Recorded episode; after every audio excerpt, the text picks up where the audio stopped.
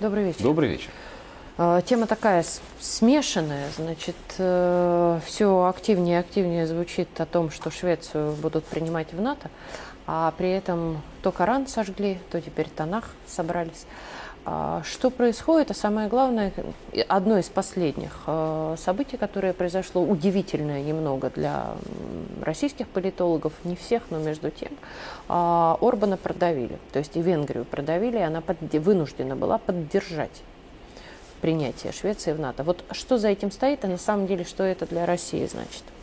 Для России это значит только одно – мы очень хотели бы видеть в Венгрии своего союзника, но мы, к сожалению, э, можем видеть в Венгрии только партнера, который изо всех сил пытается не потерять очень важные для него торговые связи с нами, но а, который находится в настолько в глубокой зависимости от наших врагов, что вынужден шаг за шагом медленно сдавать свои позиции.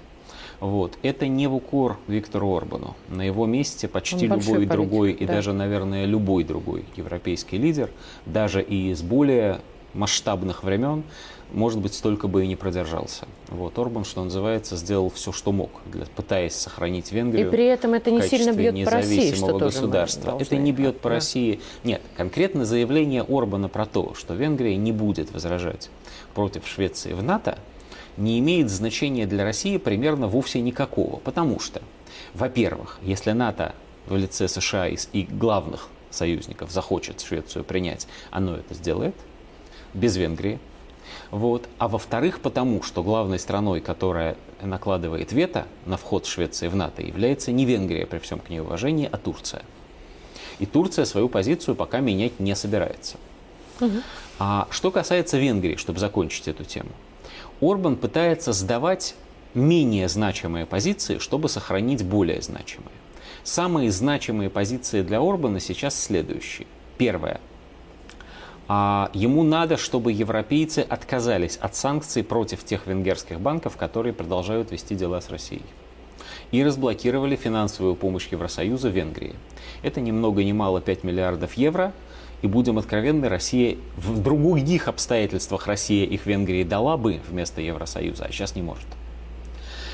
Второе. Орбану нужно э, сохранить любой ценой, в прямом смысле любой ценой, поставки из России энергоносителей, потому что зима близко. Ну, потому что зима приходит всегда. А экономика не может вот э, на зиму лечь в спячку, а потом летом запуститься снова, так не бывает. Да При этом тоже. мы должны понимать, что Венгрия с точки зрения Европы маленькая бедная страна, вот, она, ну, она побольше Чехии, конечно, или там Болгарии, но это не Польша, не Украина даже. Вот, это страна с 10-миллионным населением, с довольно отсталой экономикой, вот, не имеющая самостоятельного выхода к морю, то есть все ее торговые пути блокированы так называемыми союзниками. Вот, как туристическая страна, она, ну, опять-таки, проигрывает любой стране, у которой есть теплый пляж и белый песок. Вот, поэтому, конечно, Орбан, ну, ну, ну что он может сделать? он, может, он ведет себя как приличный человек. В современной ну, политике это, это настолько уже... много, что требовать от него большего просто было бы, честно говоря, нечестно, нелепо даже. А в целом по истории а вот Швецией, дальше, да. А вот дальше настоящая, самая интересная часть этой истории. Мы уже говорили однажды на эту тему. А история про Швецию – это история про те очень важные для Запада ложные ценности, которые они ставят превыше даже военной необходимости. С точки зрения прагматической, Запад должен был бы сейчас сделать все, чтобы Швеция помирилась с Турцией, просто перестала бы Турцию тыкать, простите, палкой в бок, перестала бы поддерживать курд, курдов, перестала бы Кораны. сжигать Кораны, перестала бы принимать на своей территории тех беженцев, ну, в кавычках, конечно, ну, иммигрантов, скажем, из э, Сирии, которые Турции, мягко говоря, неприятны, которых Турция считает преступниками. Вот чисто прагматически это было бы правильно, и это Швеции ничего бы не стоило. А взамен она получила бы Турцию как военного союзника, она получила бы, ну, раз уж ей так хочется, место в НАТО, американские войска на своей территории и все, что к этому прилагается. Что происходит? Турция говорит, что ей все это надо. НАТО говорит, что ему, э, союз же ему, очень нужна Швеция. Э, а дальше Швеция принимается сделать все, чтобы у турецкого руководителя не было никакой, ни малейшей возможности проголосовать за вступление Швеции в НАТО. Вот никакой, потому что иначе его его собственный народ снесет и будет совершенно прав. Ну, потому что нельзя допускать глумления над своей религией. Более того, Швеция идет дальше.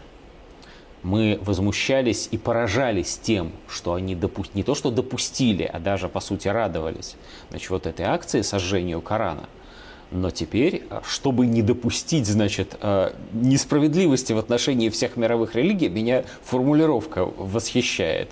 Они рассматривают всерьез прошение о том, чтобы э, сжечь Танах, ну, то есть книгу, которая в иудаизме почти так же ценна, как, собственно, ну, как, например, Ветхий Завет для христиан, чтобы было понятно. Вот, сжечь его у посольства Израиля, просто для равновесия – а потом они собираются сжечь Библию. все остальные священные книги всех остальных религий. То есть Библию на... Я не шучу ни одной секунды. Они собираются сжечь отдельно Библию, Евангелие, прости, на э, церковнославянском, отдельно на латыни и отдельно на еще каком-нибудь языке, чтобы православ... этим протестантам тоже не было обидно. Иначе это выглядит как безумие. Но это не безумие, к сожалению.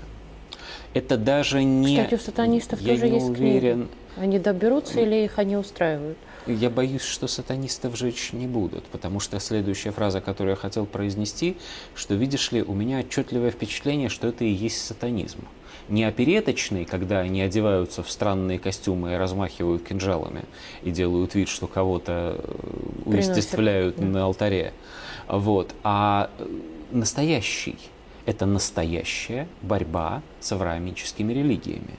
Это настоящая борьба с самими основаниями той культуры, той цивилизации, которая, собственно, является Европой, которой Европа создана, которая существует с античной Греции, с древнего Израиля, с Римской империи, распавшейся, как мы знаем, на восточную западу, с варварских королевств, со священной Римской империей, германской нации и далее, и далее, и далее до наших дней.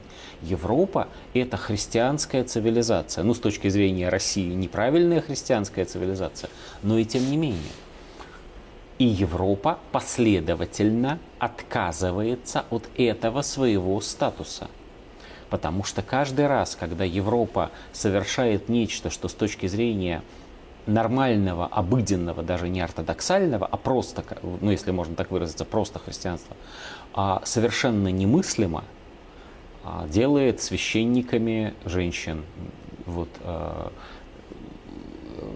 ладно, я не буду продолжать эту тему, потому что слишком много сейчас хотел сказать. Вот, делает священниками садомитов. А, Детей отдает. Венчает садомитов как псевдорелигиозным браком. Позволяет им усыновлять детей ведет политику, направленную на максимальное снижение деторождения – церкви разоряет и устраивает в них бары. Да, это я даже не знаю, что хуже, бары или вот, вот мечети, да. потому что мусульмане вроде, ну ладно. В общем, по мере того, как Европа делает все это, она отказывается сама от себя. И этот отказ Европы от самой себя является, видимо, для них более важным, более значимым, чем даже война с Россией как ни странно это прозвучит, потому что война идет здесь и сейчас, а тут речь о вечности. Европа отказывается от вечности, от культуры, от литературы, от, ну, от всего сразу – от самой себя. Ну, поэтому они замечательно наблюдают, как горит и древнейшая борьба... библиотека во Франции. Да, эта история Кстати, с Марсельской библиотекой, которую спалили, очень, это да? ровно из этой самой серии. То есть понятно, что когда там бунты идут, это вроде бы эксцесс, эксцесс исполнителя, но ценности этой библиотека, по-видимому, не представляла для них уже Именно совсем так. никакой. Вот. Ну, что там спасать? Ну, книжки. Символ. Это ерунда. Э, это, это символическая, конечно, штука. А размежевание происходит. Происходит размежевание стран, которые по отдельности друг другу могут быть и враждебны, но которые, тем не менее, являются цивилизованными. В смысле сохраняют цивилизации, сохраняют свои основы. Например, Турция и Россия. Вот, размежевание этих стран и Европы, которая отказывается от себя. Что делают шведы? Они не, то, что, они не просто мешают самим себе вступить в НАТО они делают все, чтобы Турция не смогла больше оставаться частью Запада, чтобы она была вынуждена, несмотря на все издержки, несмотря на все потери, из Запада выйти и пойти, нет, не в сторону России, а в сторону традиции, в сторону многополярного, многокультурного мира, в сторону мира, в котором сохраняются цивилизация и культура. Спасибо большое.